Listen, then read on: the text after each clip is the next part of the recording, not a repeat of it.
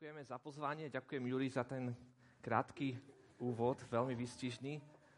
A naozaj teraz dnes, kebyže hovorím, že čínte pokánie, vy všetci sa zatnete smiať, ha, ha, ha, no určite, ty si robíš srandu, alebo niečo by som chcel z Božieho slova povedať. Dúfam, že to dneska tak nedopadne. Ale my sme naozaj veľmi vďační uh, s manželkou Katkou aj so synom Adamkom, že tu môžeme byť a ďakujeme ešte raz za pozvanie.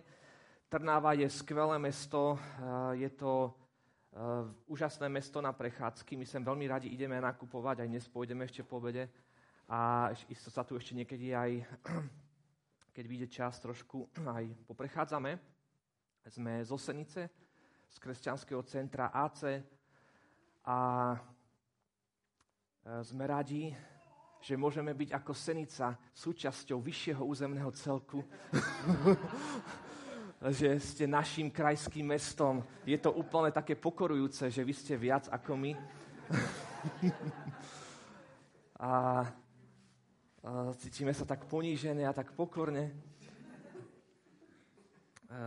Včera som sledoval, že, že Trnava prehrala so Žilinou 0-3. Takže je to naozaj taká Verím, že tá atmosféra trošku aj dnes ráno, možno, že bola taká aj pre vás taká smutnejšia, ale, ale už to teraz bude lepšie a lepšie. Uh, nechcem veľa rozprávať. Naozaj, Trnava je úžasné mesto. Môj otec pochádza z Trnavy. A mám tu aj čas svojej rodiny, s ktorou sa až tak veľmi nenaštevujeme, pretože, poviem to otvorené, že tak moc až tak si nejako nerozumieme. A ale verím, že Boh dokáže všetky nejaké múry a všetky problémy dať nejako mm, do poriadku. Chcem dnes rozprávať na tému precitní s Ježišom. Precitní s Ježišom. A väčšinou sa hovorí e, v našich kresťanských kruhoch, že ale dobre, prežívaj, ale pozor na tie pocity, aby si to nejako neprehnal. Pozor, aby si to neprehnal s tými pocitmi. E, viera nie je o pocitoch, a samozrejme platí to, že potrebujeme nasledovať Ježiša, aj keď nič necítime, aj keď nevidíme uh, hneď nejaký výsledok, nemáme dobrú náladu niekedy. Aj dnes, keď ste nemali dobrú náladu, možno, že ste sa ráno zle najedli, alebo náš Adamko, keď sem išiel, tak mal žalúdočné problémy v aute, ale prišiel. Nenechali sme ho v aute. Vidíte, je tu s nami na besiedke, tu raz niekde vedľa. A na pocitoch by som povedal, záleží. Viem, že není život len o pocitoch, ale na pocitoch záleží. Záleží na precitnutí. Predstavte si, kebyže dnes jete obed a nevychutnávate si to. Kebyže idete s manželkou alebo s manželom niekam na dovolenku a neužívate si to. Ste tam len ako chodiaca uh, mŕtvola, keď to nazvem, že okolo vás sú nejaké zvieratá, ktoré môžete obdivovať, nejaká príroda, nejaké slnko, ale s vami to nič nerobí. Bolo by to asi zlé. Eh, bolo by to asi niečo, čo by vás ochudobňovalo. A niekedy aj ja som bol taký, že som raz bol s manželkou, boli sme v Bratislave, eh, v Eurovej, a bol som strašne taký apatický, nemal som náladu a boli sme tam pri, tom, pri nejakej také veľkej soche a som hovoril, Katka taká nadšená bola moja manželka, že wow, pozri sa, super, aké to tu je úžasné, prídu na ich nádherné. A ja mu hovorím, to sme si mohli aj na Google pozrieť. a som ho, ja to vyfotím, aby sme sa už nemuseli ísť. Bol som naozaj strašne odporný. A to priznávam ako, ako svoju chybu. A potrebujeme veci precitnúť. Aj v cirkvi potrebujeme precitnúť Ježiša vo svojich životoch. Či už je to v modlitbe, vo chválach, či je to v slove, či je to v rodinách, či je to, keď robíme misiu, či je to, keď robí niekto projekciu, Musíš to precitnúť, že ja neviem, že robíš, robíš, robíš projekciu. Nehovorím, že neprecituješ. Hej? Ale je to dôležité veci cítiť, vnímať.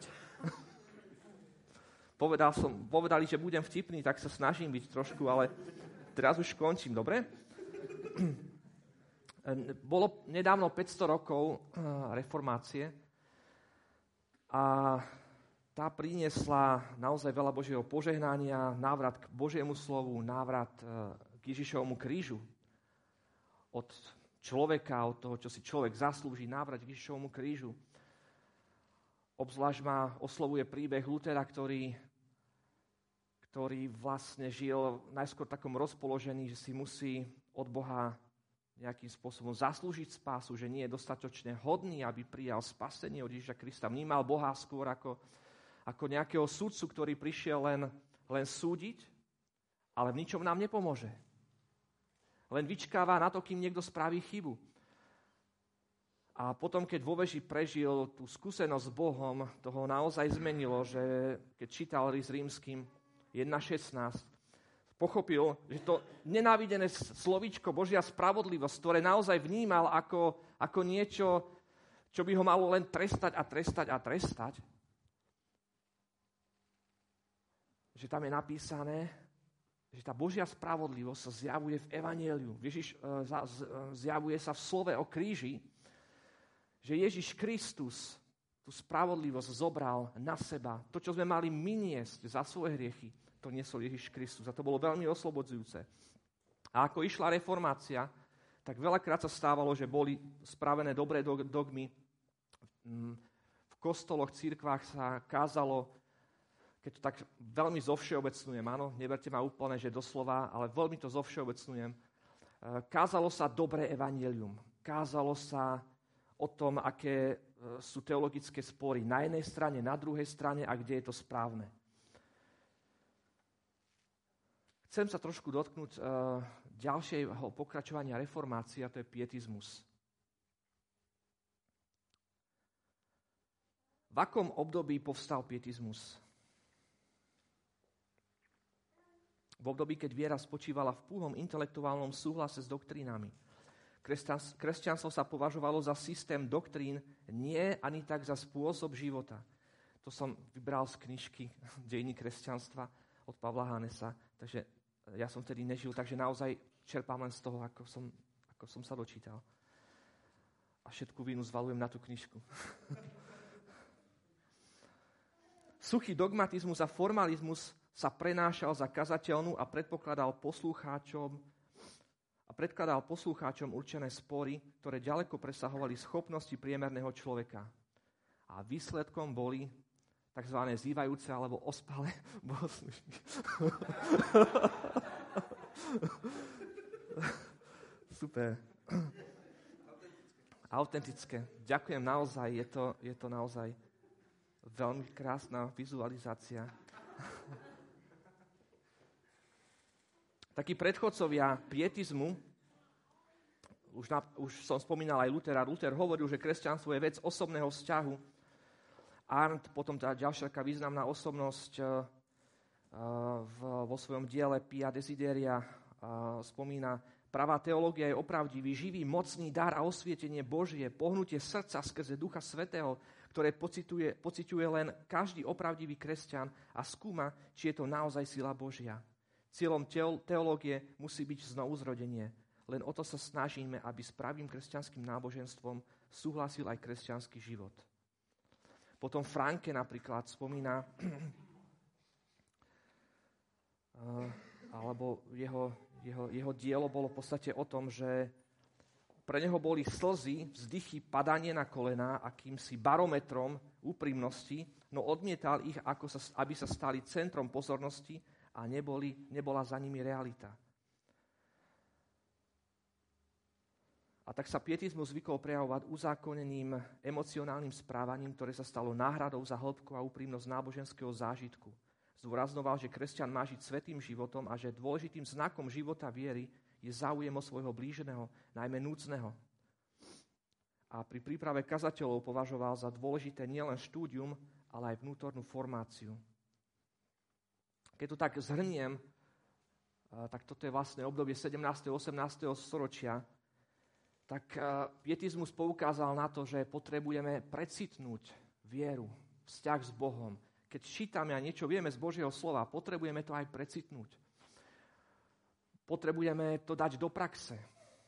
Potrebujeme to žiť, aby sa to nestalo len niečo dogmatické, čomu veríme, čo je pravdivé, ale zároveň to má aj silu, ktorú, ktorá mení náš život. A zároveň aj tie pocity, ktoré máme, potrebujú byť autentické. Preciťovanie potrebuje byť autentické, aby sme sa nehrali na niečo, nerobili nejaké umelé pocity, alebo nešli do nejakých zbytočných extrémov.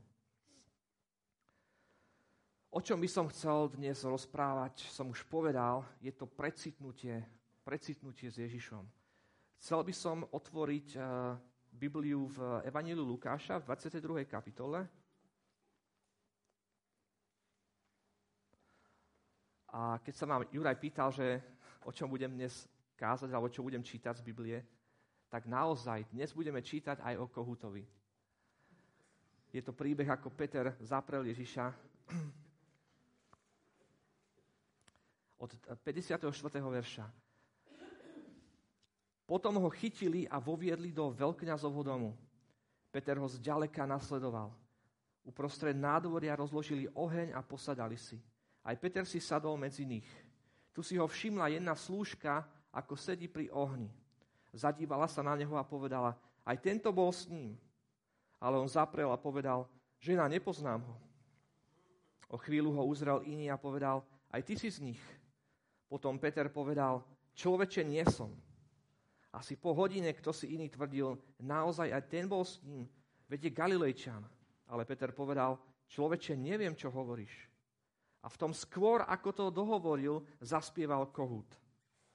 Vtedy sa pán obrátil, pozrel na Petra a Peter sa rozpamätal na pánovo slovo, ktoré mu povedal. Skôr ako dnes zaspieva kohút, tri razy ma zaprieš. Peter vyšiel von a žalostne sa rozplakal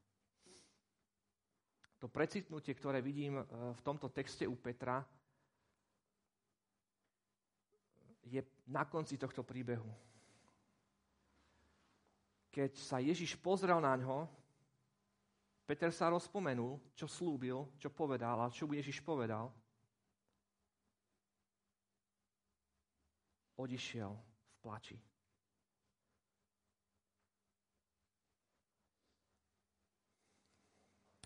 Keď sa pozrieme na tento text Biblie, tak veľmi mi tam padne do očí, čo predchádzalo precitnutiu Petrovu, alebo takému jeho pádu. Lebo to, že zaprel Ježiša Krista, bolo niečo zlé, čo mu poslúžilo na dobré. Súhlasíte s tým? Bolo to niečo zlé, čo mu poslúžilo na dobré. Niekedy aj pád v tvojom živote, nejaké zlyhanie môže poslúžiť na to, ak sa necháš poučiť, ak sa pokoríš a nebudeš tvrdiť, že som to nespravil, skutok sa nestal, ako to dnes je moderné. Môže ti poslúžiť na dobré. Čo predchádzalo pádu, ktorý mal Peter? Keď sa pozrieme o stranu ďalej, alebo teda o stranu, o stranu skôr, tak uh, vidíme tam Petra, ktorý pred Ježišovou smrťou hovorí, páne, som hotový s tebou aj do väzenia, aj na smrť. Ale Ježiš mu povedal, hovorím ti, Peter, dnes kohut nezaspieva, kým tri razy nezaprieš, že ma poznáš. Peter hovoril, páne, hotový som. Páne, hotový som i s tebou do väzenia aj na smrť. A niekedy som dal u nás na zhromaždení takú otázku, že koľký z vás by ste chceli položiť život za Ježíša Krista? Pre vieru, ako to dnes vidíme, v moslimských krajinách trebárs. A som si uvedomil, že to je hlúpa otázka. Lebo zo slušnosti všetci dvihnú ruky. Áno, lebo sa to sluší. Sluší sa to. Hej? A ja som sa ich vlastne pýtal ľudí, aj sám seba, keď sa to pýtam, ja by som nezdvihol ruku, lebo to je v tejto situácii, keď je tu teplúčko, keď je tu krásne zasvietené, keď vieme, že pôjdeme po obede sa na, alebo na obedujeme sa a potom pôjdeme niekam do nakupného centra alebo kdekoľvek e, zakotvíme takýto úplne komfortný, ľahký život a spýtať sa, chcel by si položiť život za Ježíša Krista? No jasné, že zo slušnosti sa to patrí. Hej. Ale nemá to váhu. Takáto ruka nemá váhu v tejto situácii. Má to váhu vtedy, kebyže je tu nejaký terorista a pýta sa nás to. A možno, že aj Peter si neuvedomoval, čo vlastne hovorí. On bol typický človek, ktorý viac povedal, ako myslel a viac slúbil, ako splnil. Ale napriek tomu si ho Boh vybral, takéhoto nedokonalého Petra, aby bol jeden z vedúcich učeníkov vtedajšej doby. A táto skúsenosť, keď zaprel Ježiša, ho vyformovala. keď sa vrátim zasa ešte k tomu, čo som čítal stranu predtým, Ježiš mu hovoril, alebo hovorí svojim učeníkom, hovorí Šimonovi, Šimon, Šimon, hlas, Satan si vás vyžiadal, aby si vás preosial ako pšenicu. Ale ja som za teba prosil, aby tvoja viera neochabla. A ty, až sa raz obrátiš, a toto by som chcel zvýrazniť, ty, až sa raz obrátiš, posilnuj svojich bratov. Znamená to, že táto skúsenosť, keď, Ježi, eh, keď Peter zaprel Ježiša, ho viedla k obráteniu. Ježiš naznačuje, že ešte nebol obrátený, ale viedla ho obráte, k obráteniu potom, keď sa stretol po skriesení s Ježišom a Ježiš sa opýta, či ho miluje. Potom ešte, keď bol nejaký čas, ako sa modlili spolu v chráme pred letnicami, to verím, že bol veľmi silný čas pre ňo, aby precítol, aby sa obrátil, aby všetky tie reči, ktoré on povedal, alebo všetky tie predstavy, ktoré mal o Bohu, a možno, že boli dobré a boli fajn, ale aby to prešlo cez to sito, o ktorom Ježiš hovorí, že Satan si vás vyžiadal, aby vás preosial ako pšenicu. Aby tam zostalo naozaj len to, čo má byť. A tie plevy boli odstránené. Čo predchádzalo tomu zlyhaniu Petrovmu? Keď sa pozrieme do toho textu v 22. kapitole 54 až nasledovne. Ježiša zajali, chytili ho, to znamená, že Ježiš úplne sa odovzdal. Ježiš sa v tomto momente stal úplne, úplne zraniteľný vo všetkom, fyzicky, duševne, možno aj neviem ako. Čítame tu, Peter ho zďaleka nasledoval. Toto je taká, taký prvý moment, ktorý mi hovorí, že Peter, ktorý chcel ísť s ním aj nasledať až do vezenia, teraz zrazu už ho nasleduje len zďaleka. To slovičko zďaleka. Aj v dnešnej dobe si môžeme ako veriaci nechať taký, taký odstup od Ježiša, že dobre Ježiš, pôjdem s tebou kamkoľvek pôjdeš, ale tak zďaleka ťa budem nasledovať. Tak zďaleka, aby som nebol v ohrození. Lebo viem, Ježiš, že pri tebe to bude strašný duchovný boj. Pri tebe to bude, Ježiš, keď budem veľmi blízko pri tebe, aby som náhodou musel sa niečoho vzdať, alebo možno, by som bol aj na výsmech druhým, tak radšej ide zďaleka. Nemyslím si, že by bol Peter horší ako ja, alebo kdokoľvek z nás. Keď čítame Božie slovo, nehovorme vždycky, že ja som Dávid, ja som nikdy nebol Goliáš. Ja som sám, ja som, no sám som nebol až taký dobrý. Ja, ja by som nikdy nebola Delila, ja by som nikdy nebola Jezábel, ja by som, nikdy, ja by som bol vždycky len ten pozitívny. Nie. Ty vieš sám, alebo Boh vie, aký by si bol, aký by som bol ja. Ďalší moment, teda prvý moment toho, že, že zlyhal, alebo toho, tomu, čo prechádzalo zlyhaniu Petra, o zapleniu Ježíša Krista, že ho zďaleka nasledoval. Bol to rozpor medzi tým, že chceli s ním na smrť a teraz ho nasleduje len zďaleka. Ďalej tu čítame, že Peter si sadol medzi nich, keď rozložili oheň a bola tam partia, pri tom súdnom dvore, na tom súdnom dvore.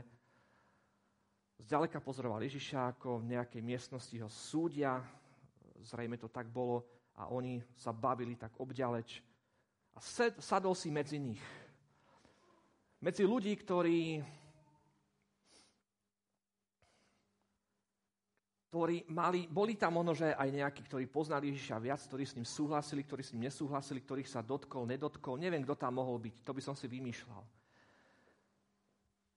Ale veľmi mi to pripomína text eh, zo žalmu, že blahoslavený ten, ktorý nesedí v kruhu posmievačov, alebo ako to tam je ako napísané zhruba. Nevravím, že je zlé si sadnúť uh, niekam, kde je nejaká aj nekresťanská spoločnosť, že nie som nejaký, nejaký uh, zákonník, aby sa to nebrali, hej. To je úplne v pohode, ale je rozdiel, akým spôsobom a s akým postojom a motivom niekde sedíš. Je rozdiel, akým spôsobom niekde sedíš. Keď ideš, ja neviem, možno do nejakého zábavného centra, alebo do čajovne, do kaviarne, alebo ja neviem, na futbal, ja všade chodím, hej, ale rozdiel, za akým spôsobom tam sedíš, prečo tam si a čo tam chceš. A nerobím z tohoto, čo tu Peter, mm, Peter spravil nejakú, nejakú kriminálku, ale niečo mi to hovorí, že si sadol medzi nich. Ako by chcel zapadnúť. A potom, čo vidíme ďalej, tak vidíme, že on chcel naozaj medzi nich zapadnúť. On nechcel zapadnúť medzi tých Ježišových učeníkov, ku ktorým sa tak predtým veľmi hlásil, ale teraz chcel viac zapadnúť medzi tých, ktorí boli pre jeho život komfortnejší, Lebo oni neboli v takom ohrození ako Ježiš a učeníci.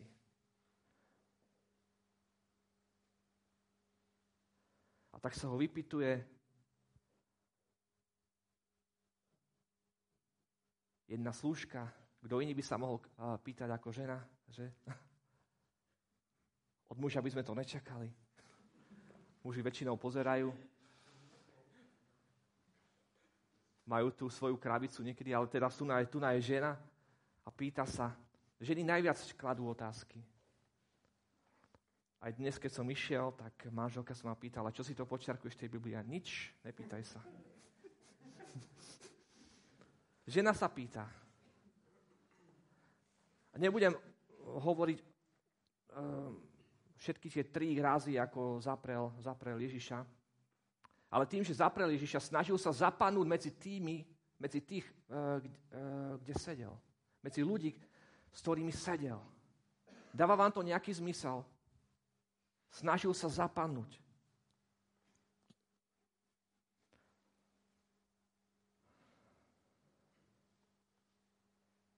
Potom zaspieval kohút. A možno, že on počul už stokrát kohúta tisíckrát kohút, ale tento kohút bol iný. Možno, že veľakrát počul rôzne tóny kohútov, aké sú len, ale tento kohút bol iný. Pretože si spomenul, čo mu Ježiš povedal. A možno, že sa Ježiš už veľakrát na ňo pozeral. Ale v tomto prípade, ako sme čítali, ten pohľad Ježiša bol iný.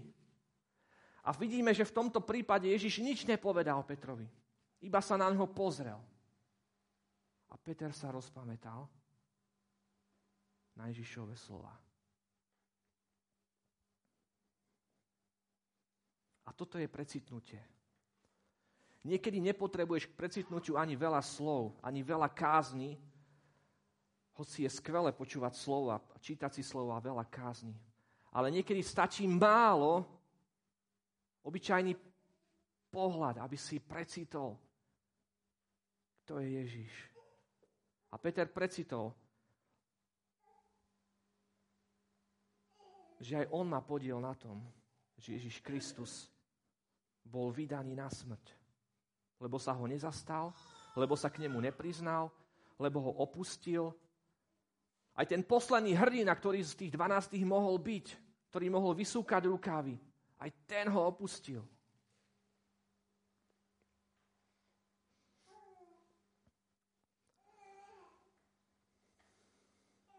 Chcel by som povedať taký krátky príbeh o, o precitnutí. Že niekedy naozaj netreba ani slova na to, aby sme mohli, mohli niektoré veci vo svojom živote e, precitnúť. Je to svedectvo o, matke so synom s dávnovým syndromom. Ja to prečítam, je to v češtine.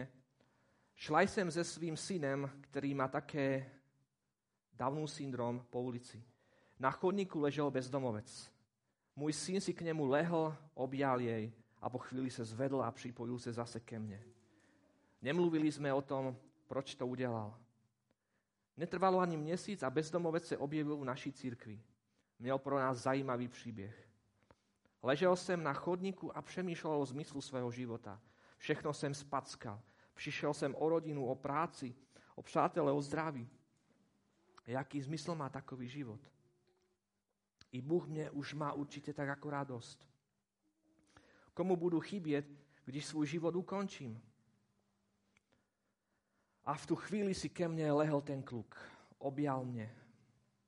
Nic neříkal, nic nevysvětloval, nic nevyčítal ako náš nebeský Otec. Videl som v tom Boží odpoveď na své beznadejné úvahy. Boží odpúštení, jeho nekonečnou lásku. Přišel, přišel sem, abych z Boží pomoci začal znova.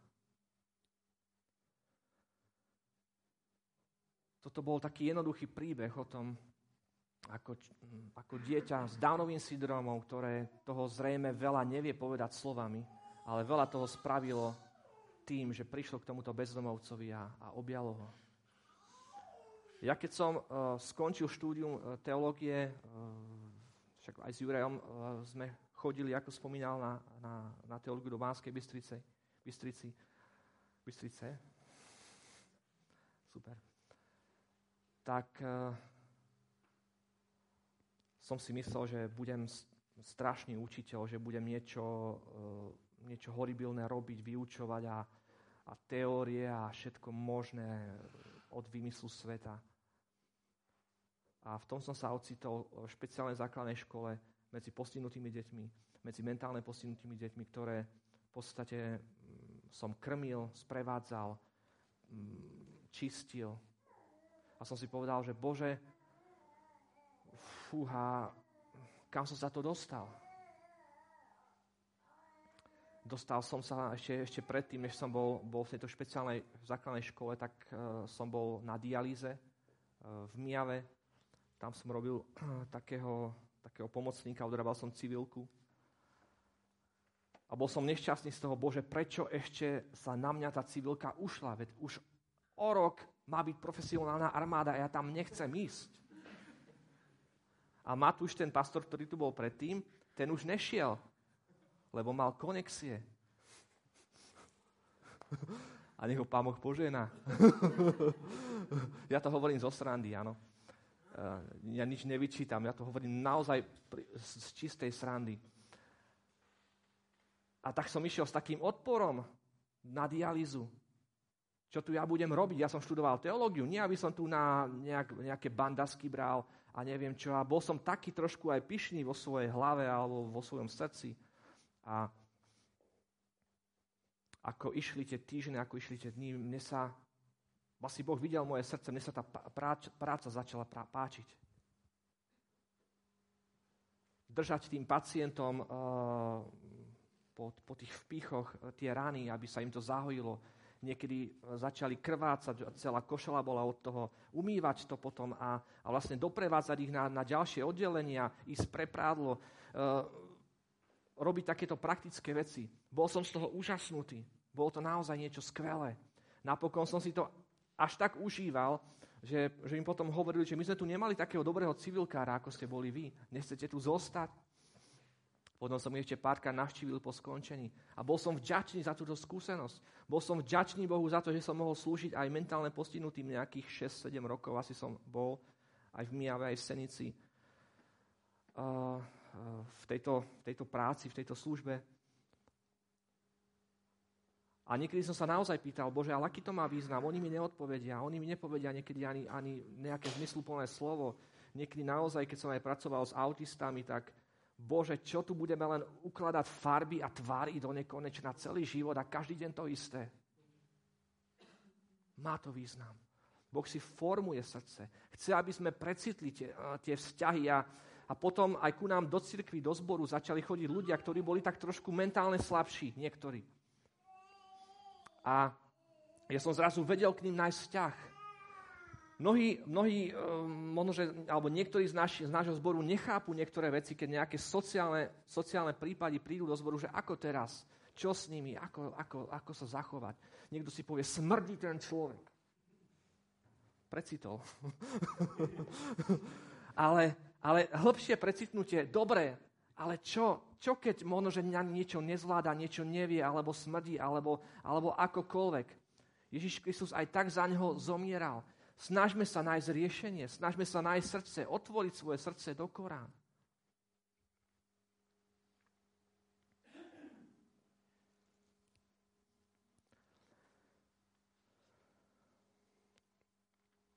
Peter po Ježišovom skriesení z mŕtvych bol konfrontovaný s tým, či ho miluje. A Ježiš to dáva do súvislosti s spasením oviec. alebo teda so staraním sa o ľudí, s, duš, s dušpastierskou službou. Trikrát sa ho to pýta, či ho miluje. A keď mu Peter odpovedá, tak mu povie v zápäti, pás moje baránky, pás moje ovečky. Toto mi dáva veľmi, veľmi veľkú múdrosť v tom, že robiť službu pre Ježiša Robiť službu ľuďom znamená zároveň milovať Ježiša. Bez tej skutočnej lásky, ktorú, ktorú by sme mali prežiť s Ježišom Kristom, nedokážeme slúžiť druhým ľuďom. Bez toho, aby Peter zažil toto zlyhanie a zároveň to, že ho Ježiš prijíma, potom následne po zmrtvých stany a, a verím, že už prijal vtedy, aj keď to, aj, a že bol prijatý aj vtedy, keď, keď zlyhal, tak toto ho vyformovalo tak, že bol schopný slúžiť ľuďom. Dovtedy bol možno, že ako Mojžiš, ktorý by zabil každého nepriateľa izraelského a uh, jednoducho aj Mojžiš musel zažiť ten, ten, ten svoj príbeh, v podstate začal, uh, skutočne jeho príbeh začal pri horiacom krí. A takisto aj Peter musel zažiť nejaký taký zlom vo svojom živote, a nazdávam sa, že to za, zažil práve, keď zaprel Ježiša Krista. Dovtedy možno, že počul veľa podobenstiev, veľa vecí, ale toto bol moment, ktorý naozaj musel, musel zmeniť jeho pohľad na život, na ľudí. Musel zmeniť aj jeho, jeho hrdinstvo, jeho reči, ktoré veľakrát predchádzali skutky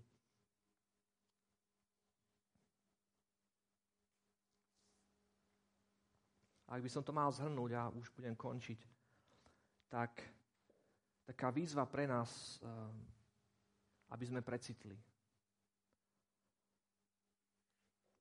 Možno, že tento text nehovorí úplne všetky súvislosti, ktoré by sa týkali nášho života, ale môže sa dotknúť mnohých, mnohých oblastí nášho života. Precitní modlitby, precitní chvály, precitní slovo, precitní, keď sa s niekým rozprávaš, čo ten človek cíti, Veľakrát sa aj medzi kresťanmi stáva, že, že dochádza k odsúdeniu. Dochádza možno, že, že tento človek je taký a taký a taký. Ale pritom stačí len precitnúť. Precitnutie mení tvoje vzťahy, mení tvoju školu, mení tvoj, tvoj zbor. Precitnutie mení, mení tvoju misiu, mení tvoj Facebook, mení tvoju reč, mení tvoju uvažu, tvoje uvažovanie. Všetko.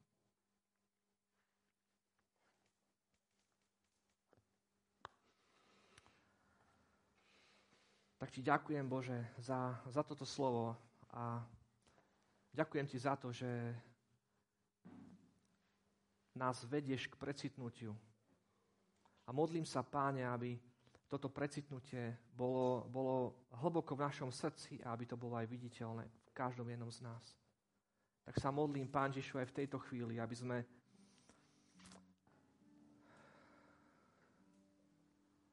aby sme tak znovu mohli ako máme možno aj zatvorené oči, Pane, precitnúť, čo si pre nás urobil na kríži. Ďakujeme Ti, Ježiš, za Tvoj kríž. My všetci sme ťa zapreli, my všetci sme ťa zradili, my všetci sme sa otočili bokom. Ale Ty si išiel na kríž, Páne. Nenechal si sa odradiť. Nenechal si sa znechutiť. Ďakujeme Ti, Páne Ježišu, za Tvoju milosť. A tak sa modlíme, Páne, aby táto Tvoja milosť a toto precitnutie Tvojej milosti a toho, čo si urobil pre nás na kríži, aj v tejto chvíli sa hlboko dotklo všetkých našich vzťahov, Páne, ktoré máme.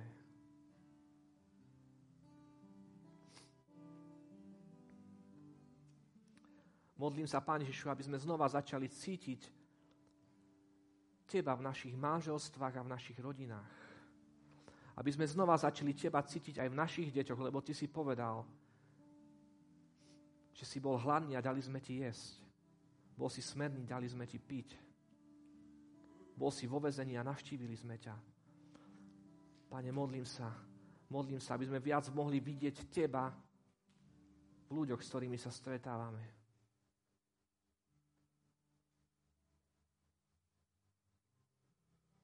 Pán Ježišu, modlíme sa. A ďakujeme Ti za Tvoju moc, za Tvoju lásku. Amen.